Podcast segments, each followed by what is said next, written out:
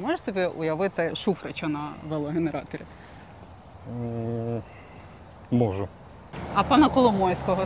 Я думаю, що він знайде грошей навіть в СІЗО для того, щоб хтось крутив педалі за нього.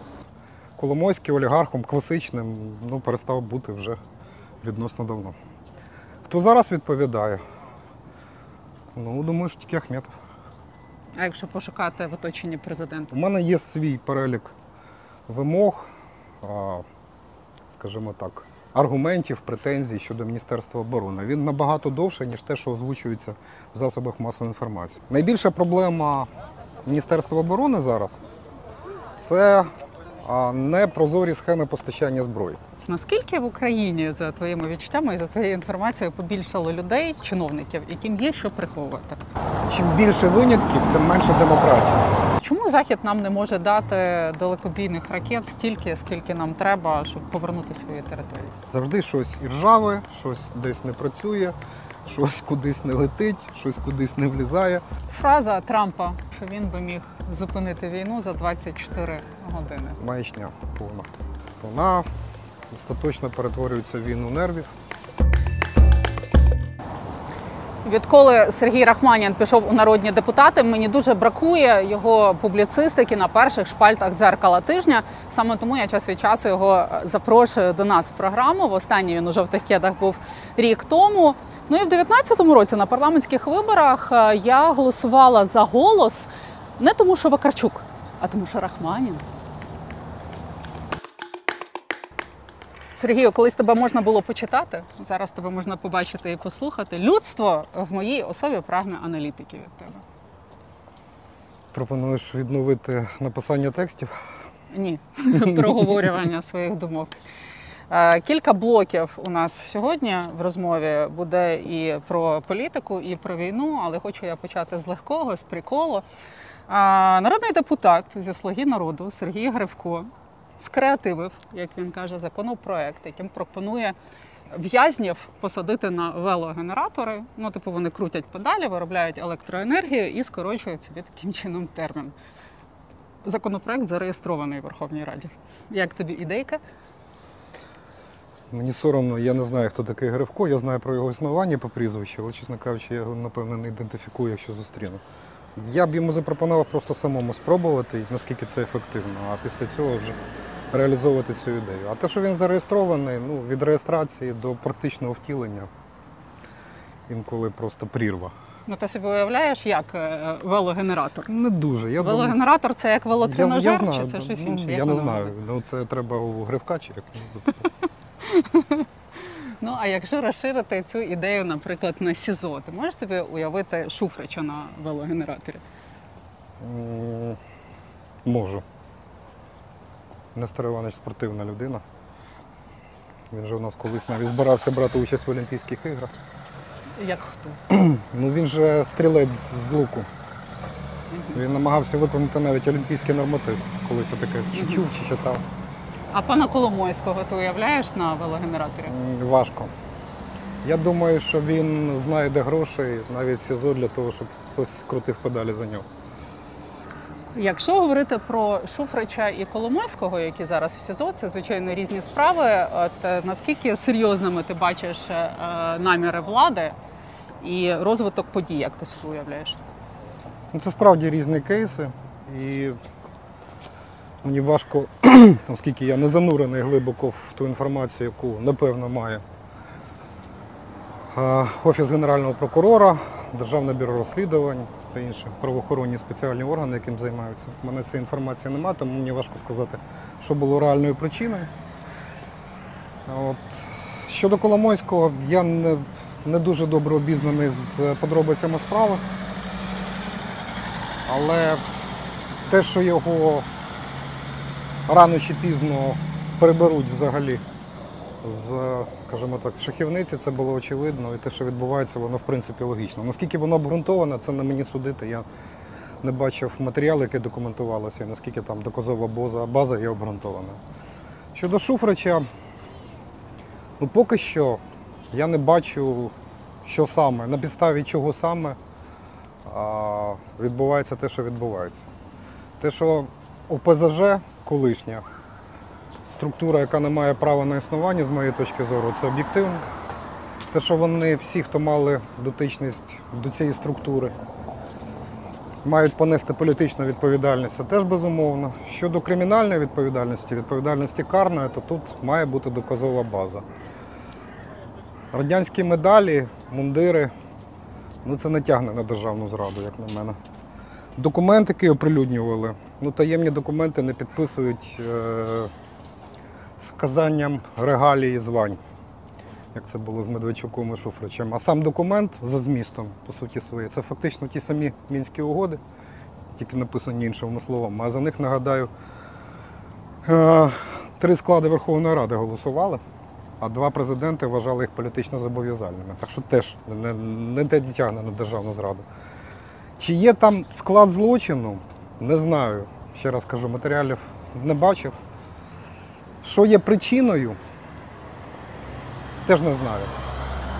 А є два, дві версії, що справді там за ним стежили, збирали інформацію, збирали доказову базу. І от нарешті органи досудового слідства, точніше спеціальні органи, назбирали необхідну кількість доказів, достатньо для того, щоб його затримати і пред'явити йому підозру. А другий, щоб була якась інша причина, про яку ми не знаємо. Але сказати, розвалиться чи ця справа чи ні, обґрунтована вона чи ні, не знаю. Те, що персонаж неприємний, тут нема чим сперечатися, але наскільки обґрунтованим є, обґрунтована є підозра, а наскільки обґрунтованим є обвинувачення, важко судити. Зараз ми виносимо за дужки саму персону, ми говоримо по суті справи. Поки що те, що обговорювалося, пред'являлося, не виглядає переконливо, скажімо так. Угу. Якщо повернутися до персони, в тебе є відчуття, що зірка Шуфрича вже закотилася, і зірка Коломойського вже закотилася. Ну, по-моєму, зірка Шуфрича, як і зірки всіх, хто був е, дотичний, причетний до ПЗЖ, вони закотилися 24 лютого 22 року. Це на моє глибоке переконання. Остаточно. Ну, я вважаю, що так. Я можу помилятися. А щодо Коломойського, я думаю, що його зірка почала закочуватись з першої кримінальної справи, яка була проти нього порушена, ну, з першого кримінального провадження. Можливо, він уникне в'язниці, можливо, що до нього не будуть доведені ті звинувачення, які йому пред'являють. Але те, що він вже не набуде такої ваги, яка була в нього донедавна, мені здається, що це очевидно. Він вже не олігарх. Ну, насправді, що ми називаємо олігархом? У нас е, немає класичного визначення. Я не вважаю класичне визначення, яке дає наше законодавство. У нас є такий кумедний закон антиолігархічний, який, в принципі, буцімто на словах покликаний боротися з олігархами. Насправді до боротьби з олігархами має таке ж відношення, як, не знаю, жуйка до боротьби з карієсом. Тобто жодного. В моєму розумінні олігарх це людина, яка А має величезні статки, які здобувалися і здобуваються за допомогою використання держави. Б це людина, яка має відповідний дуже великий майновий ценз. В це людина, яка має власні засоби масової інформації національні. І Г це людина, яка має своїх лобістів, впливових лобістів в органах влади. Не обов'язково це має бути парламент, це можуть бути люди, які займають якісь посади в центральних органах виконавчої влади, в місцевій владі, ну і в парламенті, зокрема. Якщо, з моєї точки зору, людина відповідає цим критеріям, вона олігарх. А у нас, в принципі, в побуті прийнято олігархом називати будь-кого, хто багатший від тебе. Тому у нас насправді олігархів було не так багато, і насправді, от, якщо Зараз, ми виход... зараз да. хтось відповідає. Якщо цим ми виходимо з цих критеріїв, то Коломойський олігархом класичним ну, перестав бути вже відносно давно. Хто зараз відповідає? Ну, думаю, що тільки Ахметов. А якщо пошукати в оточенні президента? Поки що, там, там, я думаю, що там можуть з'явитися олігархи теоретично, але поки що жоден з них не має, там, скажімо, повністю не відповідає тим критеріям, про які я згадую. Тобто там є ті, хто теоретично можуть перерости, переродитися в олігархів, але на сьогодні вони просто люди, які. Там можуть бути люди, які використовують своє службове становище задля впливу, якщо завгодно, то для власного збагачення. Окей, якщо вдасться реалізувати ідею Зеленського і прирівняти корупцію до держзради. От було дуже багато крику з приводу цієї ініціативи, тому що це можливість поховати всі справи проти оточення президента в СБУ. От якщо е, це буде втілено, справді можна очікувати, що з'являться олігархи в оточенні президента. А, ну, по-перше, це не обов'язково взаємопов'язані речі. По-друге, що ми розуміємо під словосполучення прирівняти? Якщо йдеться про де юре, тобто умовно кажучи, коли а, корупція буде вважатися а, злочином тотожним до державної зради, тобто коли відповідні там спеціальні органи будуть усунути від слідства, від збирання доказової бази, і цим буде займатися, наприклад, тільки СБУ. Це одна історія. А якщо мається на увазі стилістична фігура, що це такий самий важкий злочин, і за нього має бути таке ж саме покарання, ну тоді це має право на існування.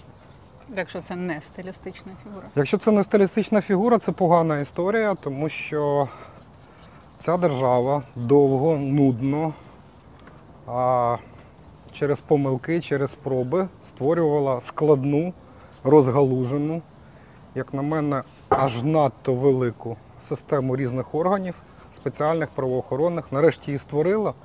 І зараз порушувати систему, яка тільки створилася, ну було б неправильно.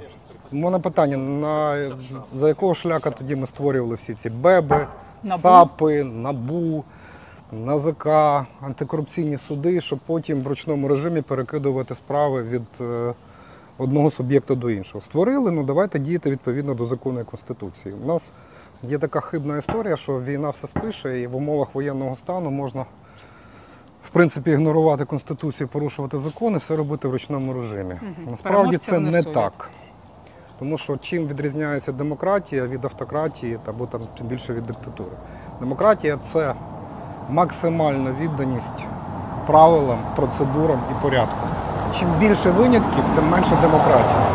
А якщо ми підірвемо демократію зсередини, то всі ці жертви, всі ті втрати за великим рахунком вони будуть даремні. Велику ціну платимо високу. Неймовірно велику це. Важка історія. Говоримо про Верховну Раду.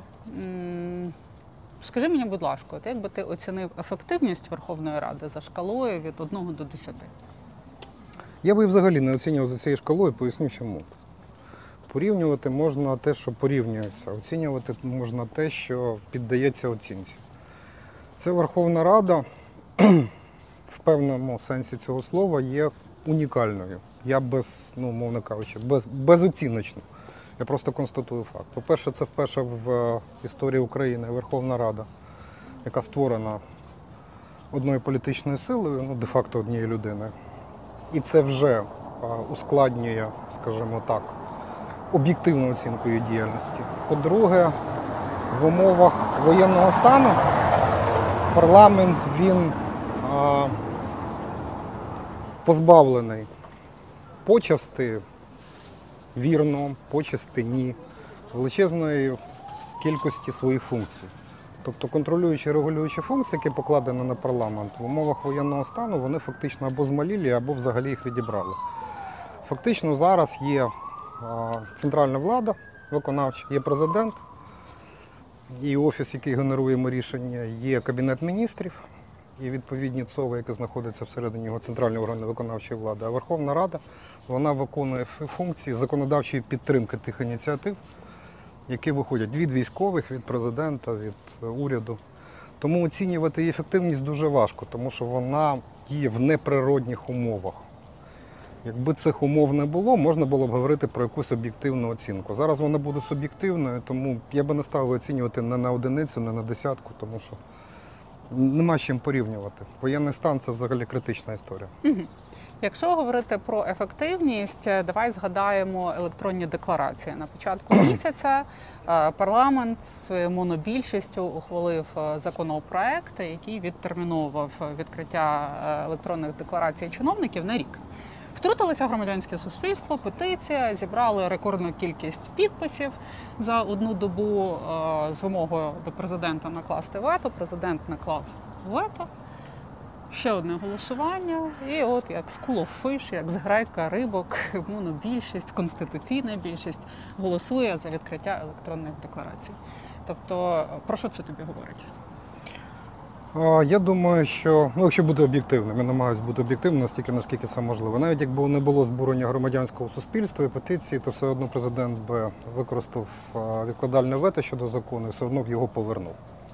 Про те, що це відбудеться, ну не знаю, мені депутати від Слуги народу розказували там неофіційно хвилин через 10 після того, як відбулося голосування, що президент радше за все цей закон заветує, він повернеться з вимогою відкрити декларації. Це раз. Два. А, ці два законопроекти, які вже стали законами про декларування і про так званих ПЕПів, це були вимоги, які висували наші західні партнери. Це були їхні вимоги, і фактично від ухвалення цих законів залежали обсяги, характер, масштаби, системність фінансової підтримки, яку нам надають, яку ми на превеликий жаль потребуємо. На превеликий жаль, тому що в умовах війни економіка у нас, м'яко кажучи, не може розвиватися. Тому я думаю, що питання переголосування цього законопроекту, точніше закону, воно все одно було неминучим. Ну, напевно, якась частина не хотіла цього робити. Чому, якщо відверто, то закон не бездоганний, один, особливо другий. Ну, Але- якось принципово не хочеш похвалити активну частину українського Ні, я- суспільства. Я віддаю належне українському суспільству, те, що вони зробили, це абсолютно правильно. Хоча я думаю, що я просто там читав багато людей, які там висували там претензії чи вимоги, вони взагалі не розуміли, про що йдеться.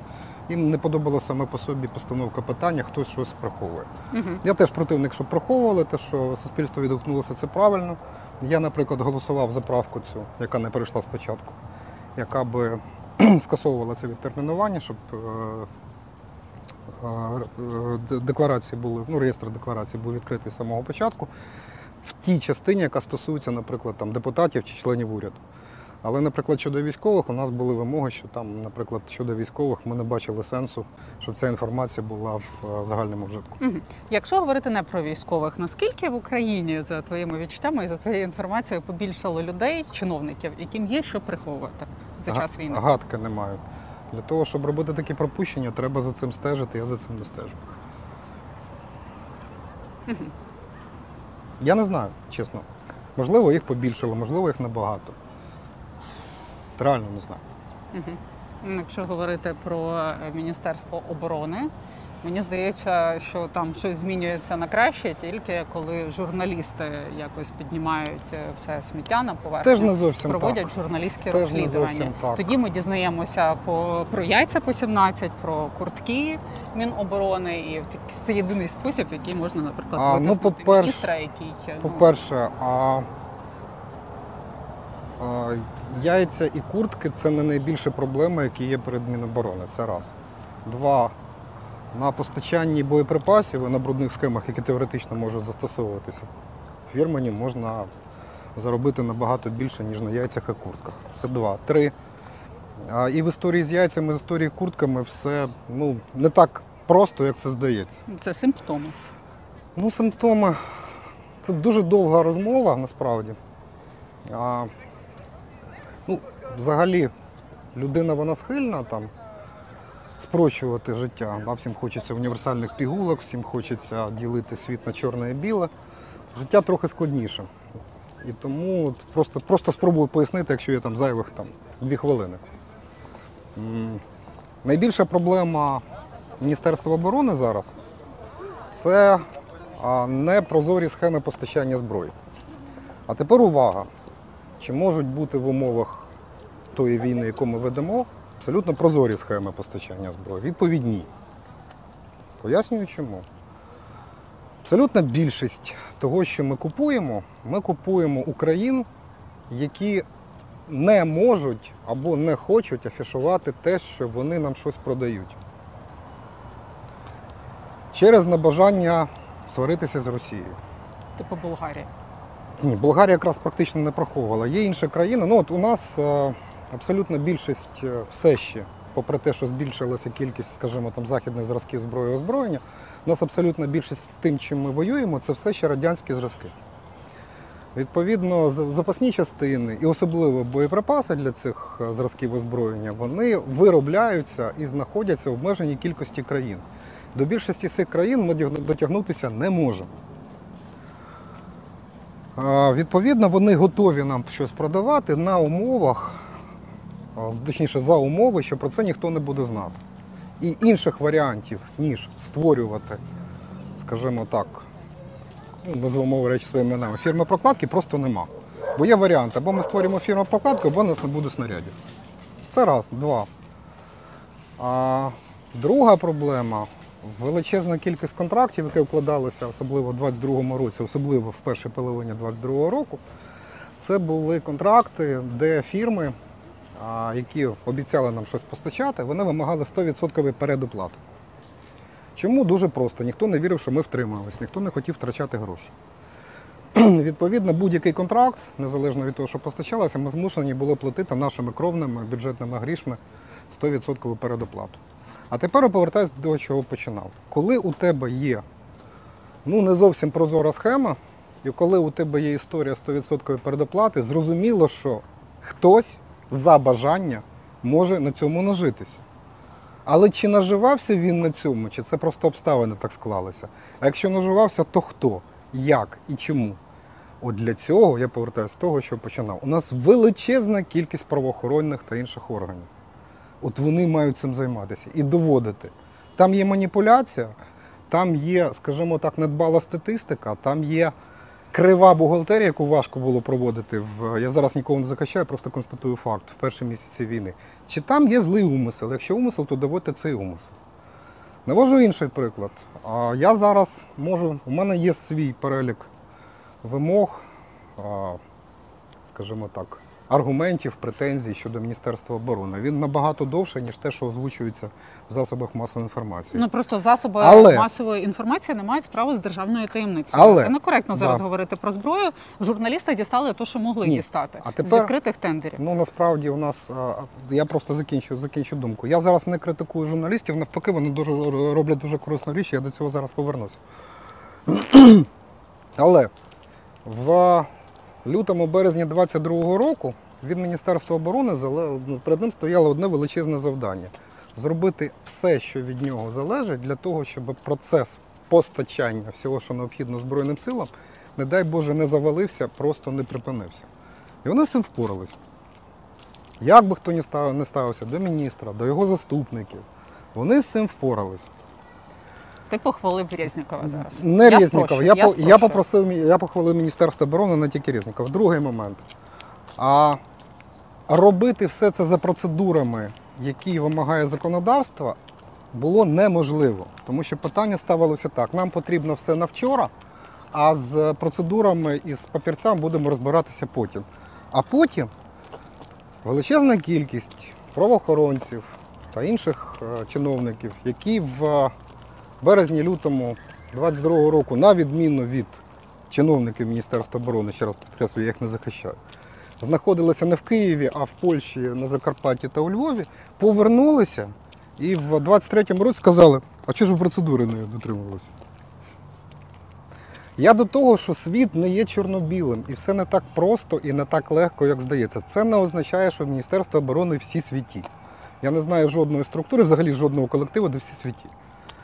Є ті, хто сумлінно виконує свої, свою роботу, є ті, хто не сумлінно, є ледачі, є дурні, є генії, є зрадники. Це, я думаю, що в принципі кожну подібну істоту можна знайти в будь-якому колективі.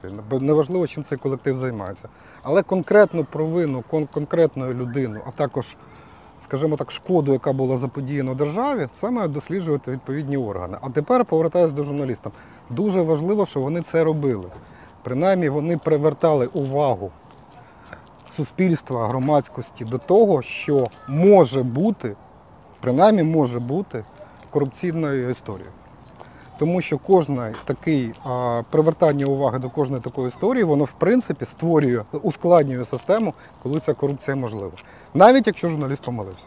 Ну чи можемо ми сказати, що зараз, от, наприклад, журналісти своїми журналістськими розслідуваннями є тією рушійною силою, збурює громадську думку, впливає на владу, і влада ніколи б в житті можливо не мінялася, якби не було цього тиску знизу. Ми говоримо про історію взагалі ми чи конкретну зараз, ми історію говоримо зараз оборони? про Міністерство оборони. Якщо ти хочеш моєї точки зору, я думаю, що а, причина зняття Резнікова напряму не була з цим пов'язана. Бо вона як була, була пов'язана напряму, то це б вилилось в конкретні кримінальні провадження, а не в розмови про те, що він поїде послом. А оскільки питання про його продовження кар'єри на дипломатичному фронті, ну принаймні не закрилося, то я так розумію, що до нього ані президент, як Верховний головнокомандувач, ані правоохоронні органи претензій не мають. Тобто це не є наслідком скандалу А, про куртки Це є, скажімо так, оскільки скандали все одно були, я зараз не розбираю, вони були об'єктивні, суб'єктивні, причетний до цього Резніков чи не причетний. Оскільки скандали все одно були і негатив а, навколо Міністерства оборони збільшився, то природньо було, що в такій ситуації, щоб позбутися цього негативу, будь-який керівник, в даному випадку президент, був би зацікавлений в заміні. Тобто президент реагує на лайки і оплески. Президент реагує, отримує- президент має реагувати. Я не знаю на що він реагує. Я його про це не запитував. Я з ним вперше і востаннє після вторгнення бачився 24 лютого. А я думаю, що він має реагувати на зміну настрою в суспільстві. Я думаю, що в даному випадку, скоріше за все, він на неї відреагував. Я думаю, що е, відставка Резнікова все одно відбулася, тому що все одно накопичився негатив, по-перше. По-друге, ще раз кажу, я не суддя, не прокурор, не захисник Резнікова. Він в, знаходився в міністерстві дуже складний час. І я думаю, що і психологічно, і фізично виснажився, навіть якщо до нього є претензії. І в, е, в, в подібній ситуації, ну, напевно, було б логічно а, підшукати якусь заміну, якусь свіжу кров. Будемо сподіватися, що новий міністр буде кращий за нього, або щонайменше не гірше. Ну і в тебе є відчуття, що Рустем Умеров е, він буде менш залежати від офісу президента, буде менш лояльним. А питання в незалежно е, залежність і лояльність в умовах війни це різні речі. Мгм.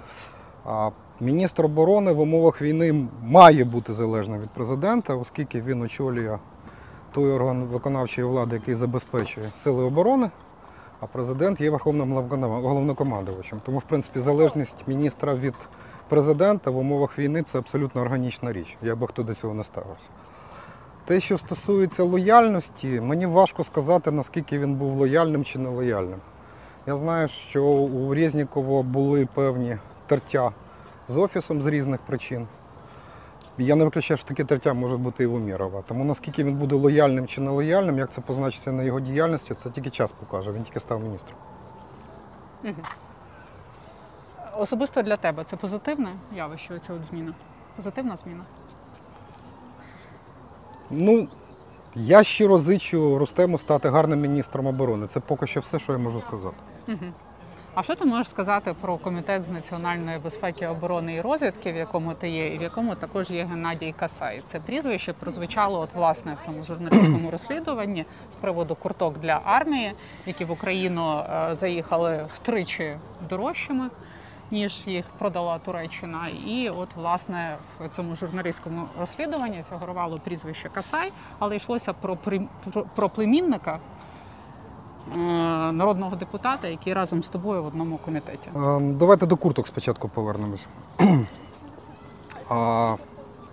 Те, що вони були, продавалися як літні за однією ціною, заїхали як зимові за іншою ціною, це припущення, яке ще не доведено. Тому що коли виник цей е, скандал, і на комітеті нам надавали документи, то відповідно до контракту, який укладало Міністерство оборони, та ціна, за якою вони укладали контракт, за такою ціною вони і купили.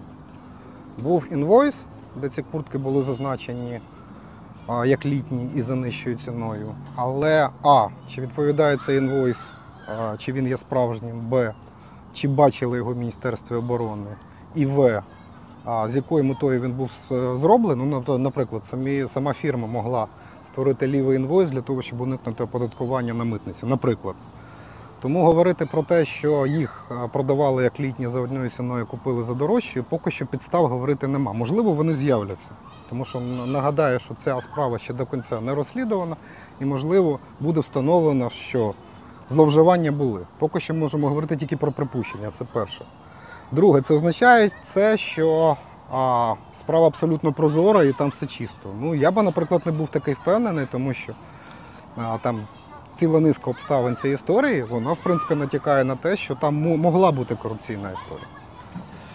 А, але ще раз кажу, це треба дослідити, це про треба розслідувати. Поки що ми говоримо про це лише як про припущення. Якщо говорити про прізвище Якщо Касай, говоримо про прізвище Касай, Касаєв, депутат, А, Касай, да. його племінник. А, справді є факт, який сам Касай, мається на увазі Касай, Геннадій. депутат, да, не, не заперечував, що особа, яка є спів, е, я не пам'ятаю, чи співвласником, чи співзасновником, ну бенефіціаром фірми, яка здійснювала це постачання цих курток. Це його і племінник.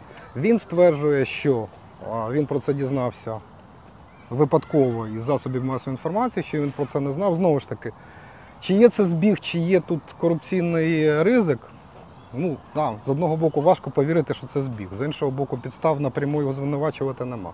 Була пропозиція, щоб він призупинив своє членство в комітеті, але такої процедури, як призупинення членства, немає. А, умовно кажучи, він міг би там, наприклад, написати заяву відповідно до регламенту про хід з комітету, але він, як він пояснював нам, він не хоче цього робити, бо це означало би, що він визнає свою провину, він вважає, що він до цього абсолютно ніяк не дотичний. Знову ж кажу, я не хочу перебирати на себе прокурорські, слідчі чи будь-які функції. Є органи, їх до біса, просто до біса в цій країні. Вони а, нікуди не ділися. Ми на них постійно збільшуємо видатки, навіть в умовах війни. Хай працюють. Ну, на якщо треба Хай тиск працюють. збільшувати знизу, щоб вони працювали. От хай- Бажано зверху, хай але в нас поки що виходить тільки знизу. Прекрасно, їх багато. Вони, в- вони працюють. А Геннадій Касай має доступ до державної таємниці, Ну, ну, вашому? у нас в комітеті всі комітеті. мають доступ до державної таємниці. Не мав доступ тільки Льовочкін, але він написав заяву про вихід з комітету. Решта мають доступ до державної таємниці. Його якось пов'язували з е, колаборантом Богуслаєвим.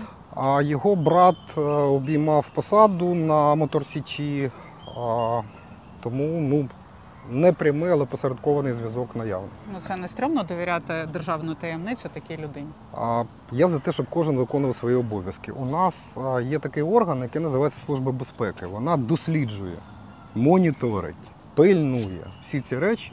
І якщо в неї нема питань до Косая, то чому ці питання мають виникати у мене? Ну, Я більше про себе хвилююсь в мене, як журналіста, вони виникають. Окей. Якщо говорити про війну, ти завжди був крутим експертом в цьому. Ти аналітик, навіть якщо ти не маєш доступу до державної таємниці, ти маєш багато своїх джерел. Ми якось про це з тобою говорили, я тебе питала. А, остання свіжа стаття в The Economist де нам пропонують готуватися до затяжної війни, війни на виснаження і міняти щось е, внутрішньо. Тобто не перемога, потім відбудова, а спробувати процвітати, е, попри те, що війна триватиме довго. А, Ти теж так вважаєш? Ну там немає нічого нового, а, тому що те, що почалася війна на виснаження, це стало зрозуміло в червні поточного року. В принципі, ну, скажімо так, підстави так думати вони були і до цього, просто, скажімо так, характер бойових дій переконав в тому, що ця війна буде тривалою, ця війна буде більш складною, ніж е, нам би хотілося. Тому, в принципі, економіст, е, я там не зовсім погоджуюся, я не, буду зараз чіплятися до конкретних речей. Я вчора її подивився, але немає перед руками тексту. Я не зовсім погоджуюся, що там висловлено, але там немає нічого нового. Це війна є довгою, складною, затяжною. Вона перетворюється в війну економік, війну ресурсів, вона перетворюється в війну мобілізаційних резервів. Вона остаточно перетворюється в війну нервів. І ну, якщо б мене зараз запитали, ну зрозуміло, що це дуже суб'єктивна і е, така стримана оцінка, але е, бойові дії триватимуть щонайменше до кінця наступного року. Чому до кінця? Я чула думку, що вони мають Напр- закінчитися до американських виборів, Наприкін- інакше Байдену нічого не світить, Наприкін- йому потрібна ця перемога. З моєї точки зору, за цілою низкою обставин, Ну, знову ж таки, це припущення. Воно може бути помилковим, воно суб'єктивне, як будь-яке припущення. Бойові дії триватимуть щонайменше до кінця наступного року. А наприкінці наступного року це буде залежати від величезної кількості чинників, серед яких, зокрема, і президентські вибори в Сполучених Штатах. Можна буде говорити, скільки воно триватиме ще. Мені б дуже хотілося сказати щось обнадійливіше, але об'єктивно, ще раз кажу, це війна економіки ресурсів.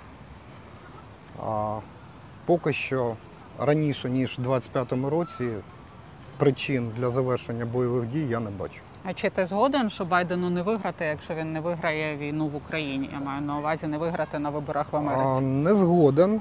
Поясню чому. Ми трошки перебільшуємо вплив цієї війни, точніше перемогу чи поразку на президентські вибори. Він є важливим, але не є головним чинником, який впливатиме на перемогу. Умовно кажучи, якщо Україна активно, більш активно, ніж зараз, бо насправді буде інакше, більш активно, ніж зараз підтримана Сполученими Штатами, здобула повну воєнну перемогу у 2024 році, це, скажімо так, посилило позиції Байдена президентських виборах. Але сказати, що це ключовий базовий фактор для американського виборця ні.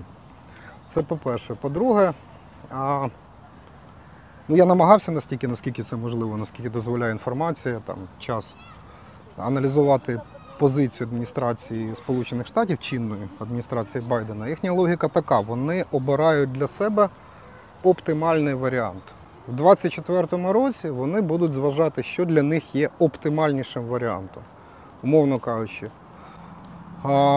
вкластися максимально і прискорити воєнну перемогу, або навпаки, докласти певних зусиль, щоб добитися припинення вогню. В такий спосіб він може використати як фактор миротворця, так і фактор переможця, в залежності від обставин і від ситуації. Тому говорити про те, що от зараз буде певне там, скажімо так, стишена допомога, але ближче до виборів нам дадуть все, все на світі від там, не знаю, тисячі F-16 до атакмсів всіх, які є, і ми переможемо за два тижні. Ну, це така трошки побутово розмовна точка зору, життя трохи складніше. Фраза Трампа маніпулятивна, популістська, що він би міг зупинити війну за 24 години. Маячня повна. На що розраховано? На американського виборця. І воно працює. Американський виборець, особливо виборець Трампа, тому що у Трампа ну, зрозуміло, що є виборець, який сумнівається, визначається безпосередньо перед скринькою виборчою, є виборець, який, скажімо, там схиляється до позиції республіканців, але, ну там, скажімо, на захваті від Трампа, але готовий за нього голосувати, бо він і висуванець партії.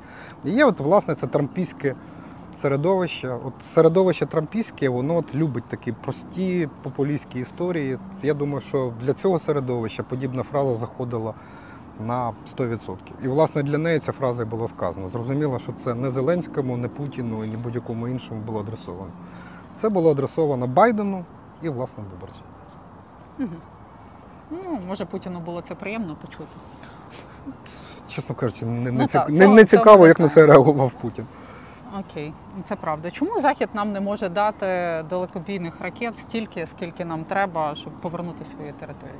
Тут є дуже багато факторів. От насправді немає, от взагалі світ справді складний, а політика теж дуже складна. Ніколи не буває одної причини, якогось одного мотиву, який пояснює будь-яку подію, будь-який факт.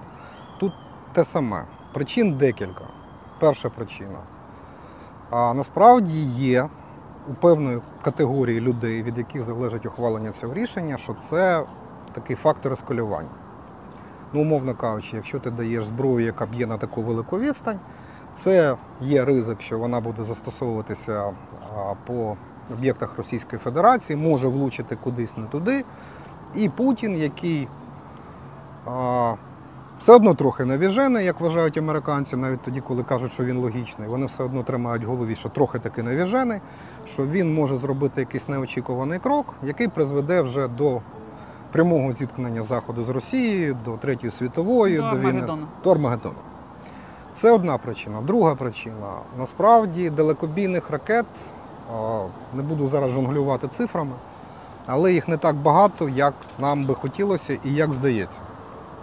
І тому будь-яка країна, яка хоче їх чи може їх надавати, вона має зважати ще й на власні безпекові потреби.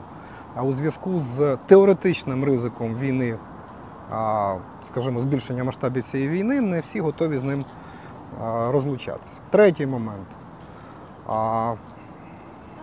Наші партнери, коли нам надають озброєння, вони вимагають не тільки звітності про те, що ця зброя справді потрапляє в військові частини, що вона застосовується, що вона, не дай Боже, там не потрапляє в якісь треті руки.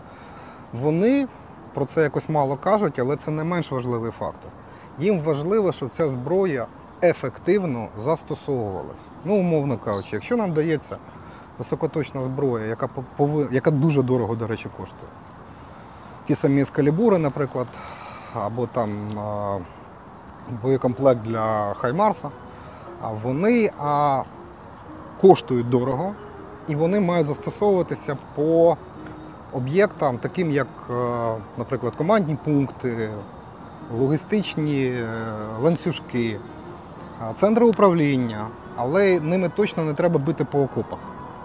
Я не кажу, що ми це, цим зловживаємо, але ну, напевно не завжди ми цю дорогу зброю використовуємо за призначенням. Такі випадки теж є. Тобто є різниця між використанням, там, скажімо, ракетної системи залпового вогню ГРАД і Хаймарсом. Тому що БК з одного боку точніший е, боєприпас, а з іншого боку в рази дорожчий. І тому для того, щоб надати нам складнішу зброю, вони мають бути впевнені в тому, що ми будемо точно її використовувати, бо це дуже дорога історія. І наступний момент теж дуже важливий.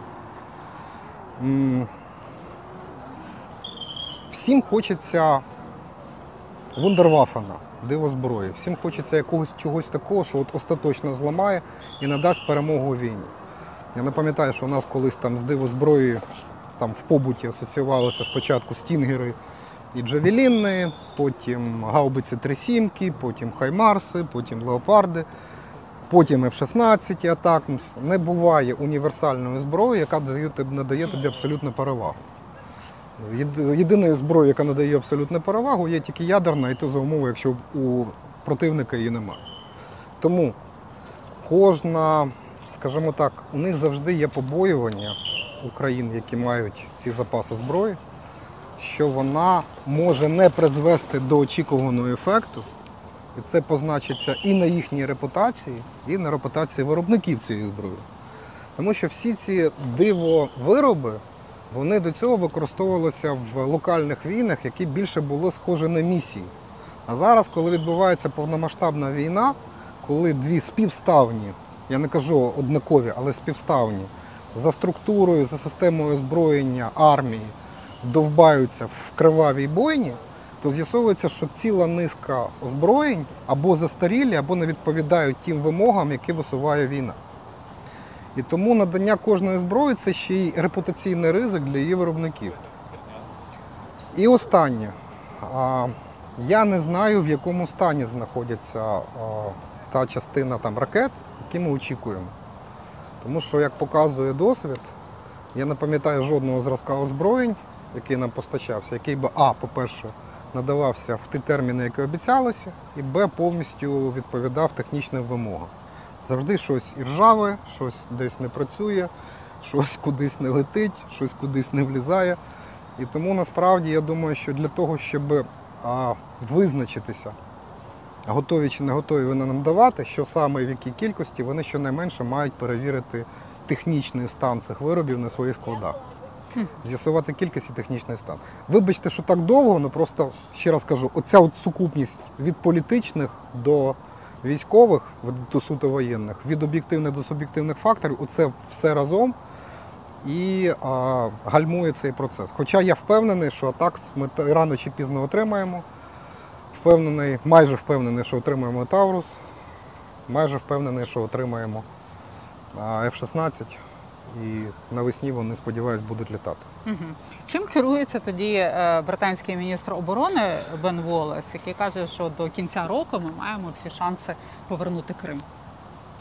Не знаю. Можливо, Бена Волоса є те, що та інформація, якої немає в мене. Я би сказав так, що до кінця року у нас є шанси суттєво зменшити контроль росіян над Кримом, зокрема над Чорним морем е, біля Криму.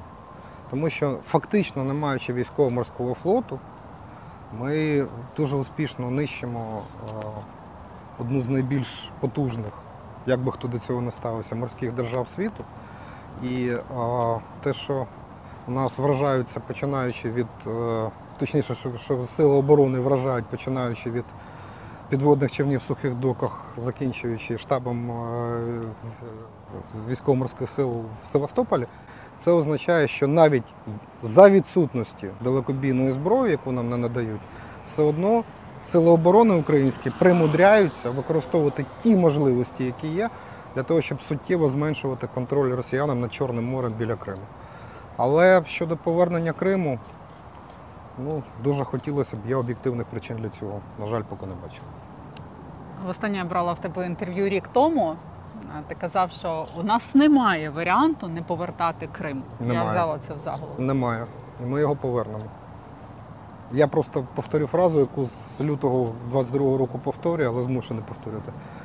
У нас немає іншого варіанту, ніж перемогти. Питання в часі і в ціні. Ціна буде високою, часу на це знадобиться більше, ніж хотілося. Але у нас, для нас це справді екзистенційна війна. У нас є з самого початку, з 24 лютого, було два варіанти у цій державі або загинути, або перемогти. Як ти оцінюєш наші успіхи, успіхи нашої армії, наших збройних сил, е, всіх, хто працює на нашу перемогу станом на зараз на цей день? Мається на увазі всіх це всю країну чи Всіх і військові успіхи, зокрема. Повернення ну, скажімо- українських ну, територій скажімо так. в наближенні е, перемоги. А, Мене трошки непокоїло, інколи буду відвертим, навіть трохи дратувало. Оце розігріті очікування, які були перед, е, перед наступом. Це, ну, наступ. у нас всі, окей. да, всі називаються контрнаступ. Так, це це- не дуже коректно, це наступальна операція. Справді очікування були розігріті, і мені важко було зрозуміти, чесно скажу. Ще раз кажу, я не стратег, але на чому вони ґрунтуються. Тому що було, мовно кажучи, три варіанти розвитку подій. Перший варіант оптимістичний це справді там вийти до Азовського моря, перерізати сухопутний коридор, дійти до Мелітополя і Бердянська. От, і відсунути ворога від Запоріжжя і ускладнити життя угрупуванню в Херсонській області. Це оптимістичний варіант, але він вимагав неймовірних зусиль і неймовірної кількості сил і засобів, яких у нас об'єктивно просто не було. І зараз нема. Тобто для виконання такої мети з таким противником на тому рельєфі, на тому театрі військових воєнних дій, який існує, ну це було. Ну, якби сталося диво, це могло би статися. Але, ну, на жаль, диво не сталося. Був е, найгірший варіант. Найгірший варіант був би, а, якби Збройні сили України, взагалі сили оборони, які ведуть бойові дії, виконують бойові завдання на півдні, не змогли подолати навіть перше, першу лінію оборони, які зав'язли в позиційних боях, понесли великі втрати в особовому складі техніці. Вони і зараз несуть, але ці втрати могли бути в рази більшими, що відверто. І фактично наступ загальмувався. При цьому не було би, скажімо, просування на інших ділянках, наприклад, в районі там Кліщіївки, там, ну, тобто на Бахмутському напрямку. І через відсутність резервів ми могли б, скажімо, там, втратити суттєву територію. Ну, Наприклад, е, здати Авдіївку з Мар'їнкою або там, скажімо, там, суттєво погіршити свою ситуацію на північному сході, там, в районі Куп'янська. Ми зараз там трохи втрачаємо, але ситуація ну, не критична. Вона неприємна, але не критична. Оце був би найгірший варіант. У нас зараз є середній варіант, який насправді, ну там, я не ділився цими своїми там прогнозами, версіями для того, щоб не йти в розріз е, очікування суспільства, щоб не, не виглядати як там розносчиком зради. Я вважав, що це буде поступове, не, не швидке, але невпинне, невблаганне просування, яке дозволить в принципі звільнити частину території, поліпшити своє становище з тим, щоб цю ініціативу розвинути потім, коли буде змога відновити втрати і отримати ще більше зброї та озброєння. Тому, в принципі, от воно йде за тим сценарієм, який передбачав. Тобто не швидке, але логічне поступове просування, тому що іншого варіанту за тих об'єктивних обставин, які склалися, я маю на увазі все. Співставлення чисельності, кількість техніки нам наданої, кількість техніки, яка є у ворога, рельєф місцевості, мінні поля, відсутність авіації сучасної, дуже потужний реб росіян, ну і так далі, і так далі, і так далі. Велика кількість безпілотників, е, з випуск яких вони наростили. Всі ці обставини давали в принципі підстави думати, що от наступ, наступальна операція буде такою, якою воно є. В принципі, ну от поки що все відбувається плюс-мінус так, як я і передбачав. Це важливо, важливо психологічно. Чому? Тому що ну, ми якось нам хотілося швидкої перемоги, але я просто нагадаю, давайте просто заплющимо очі і повернемося там в 22-й рік, коли нам казали, що ми не витримуємо там кількох днів чи кількох тижнів, коли нам казали, що максимум, що ми зможемо, це там поступово віддавати території там частками, але навіть не мріяти про наступальні операції. Але попри все, ще раз нагадую, величезна країна, яка зараз має угрупування більш ніж вдвічі більше, ніж те, коли яке заходило в Україну, вона знаходиться в обороні, вона захищається, маючи ресурсні, людські, технічні, економічні можливості в рази більше, ніж наші. Більше того, ми наступаємо, маючи, ну м'яко кажучи, не надлишок зброї і озброєння, особливо сучасного. Так, нам там на якомусь етапі, особливо на етапі формування нових бригад, збільшили ресурси, якими нас озброювали, але сказати, що нас залили зброєю озброєнням, буде великим перебільшенням. І навіть за таких обставин, за таких умов, не маючи фактично сучасної е, авіації, не маючи, практично не маючи військово-морських сил, не маючи такої потужної системної, системних дал- далекобійних артилерійських систем, ми все одно вимагаємо ворога відступати, захищатися, і ми нав'язуємо свій порядок денний. На все, що володіємо ініціативою. Тому з цієї точки зору це дуже важливий етап. Те, що, вибачте, ми не вийшли на Крим і не встановили прапор в Бердянському Мелітополі вже зараз, ну, напевно, для когось це прикро, і для мене це прикро. Але, чесно кажучи, я і не очікував на такий А варіант. сталося хоч раз щось значно краще, ніж ти прогнозував. Чи було так, що не справдився твій прогноз, бо сталося якесь. А, скажу власне, чесно, диво? я, я не очікував, наприклад, я е, ну, от, зрозуміло, що я, як будь-яка людина, помиляюся в прогнозах, і це відбувається частіше, ніж мені хотілося.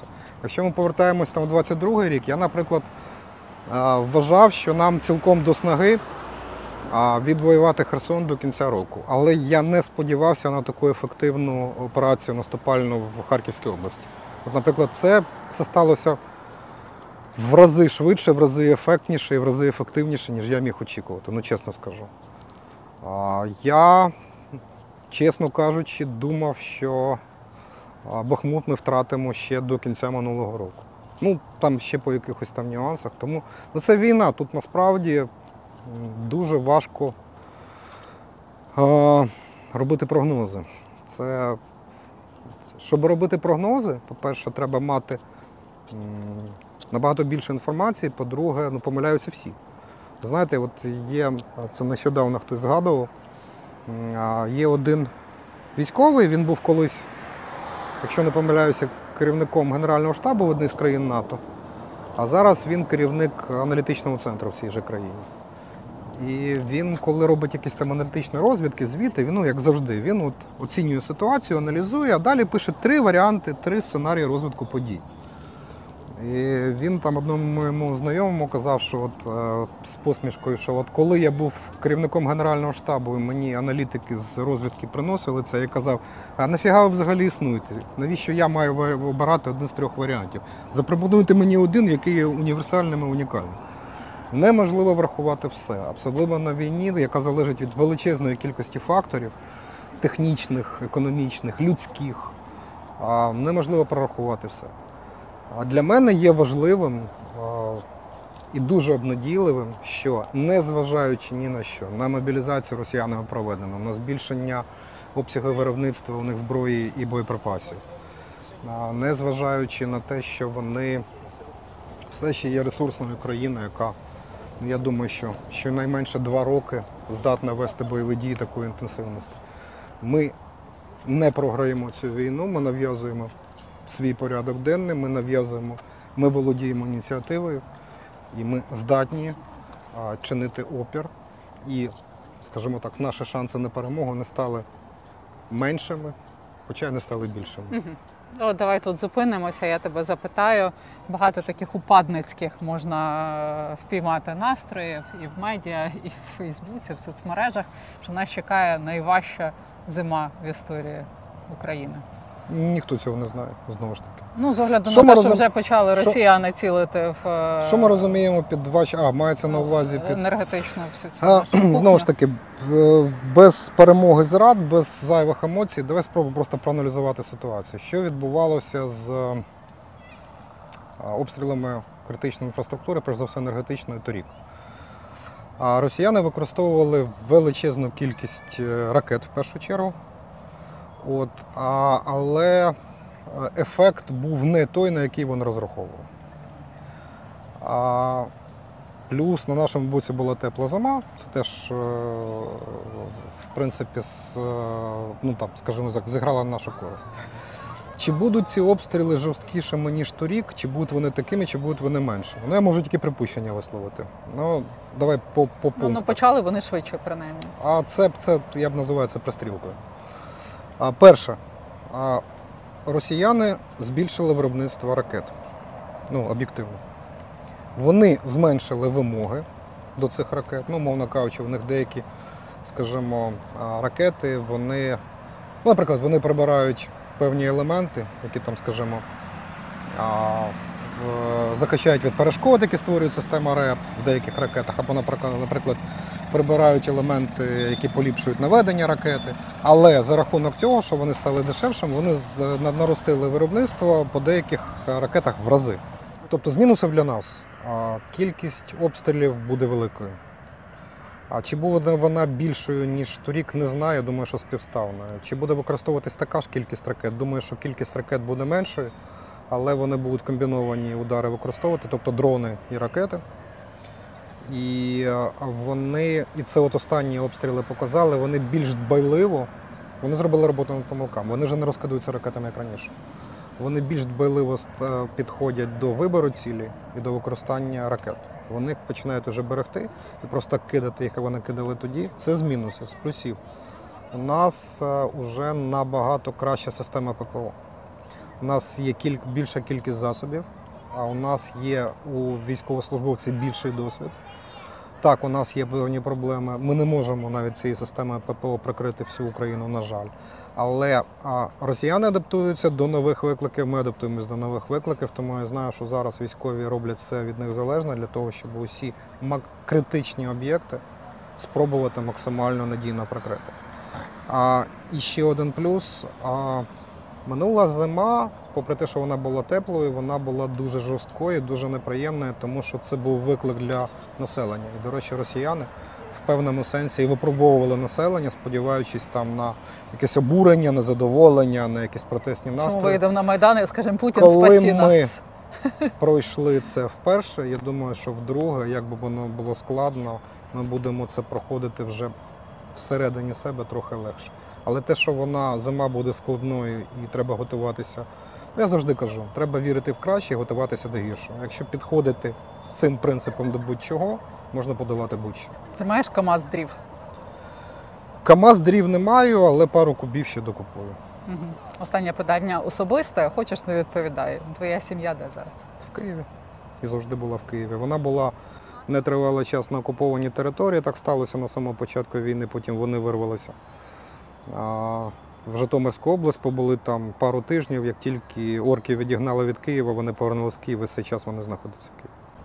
Я дякую тобі за тебе і за спілкування. Дякую.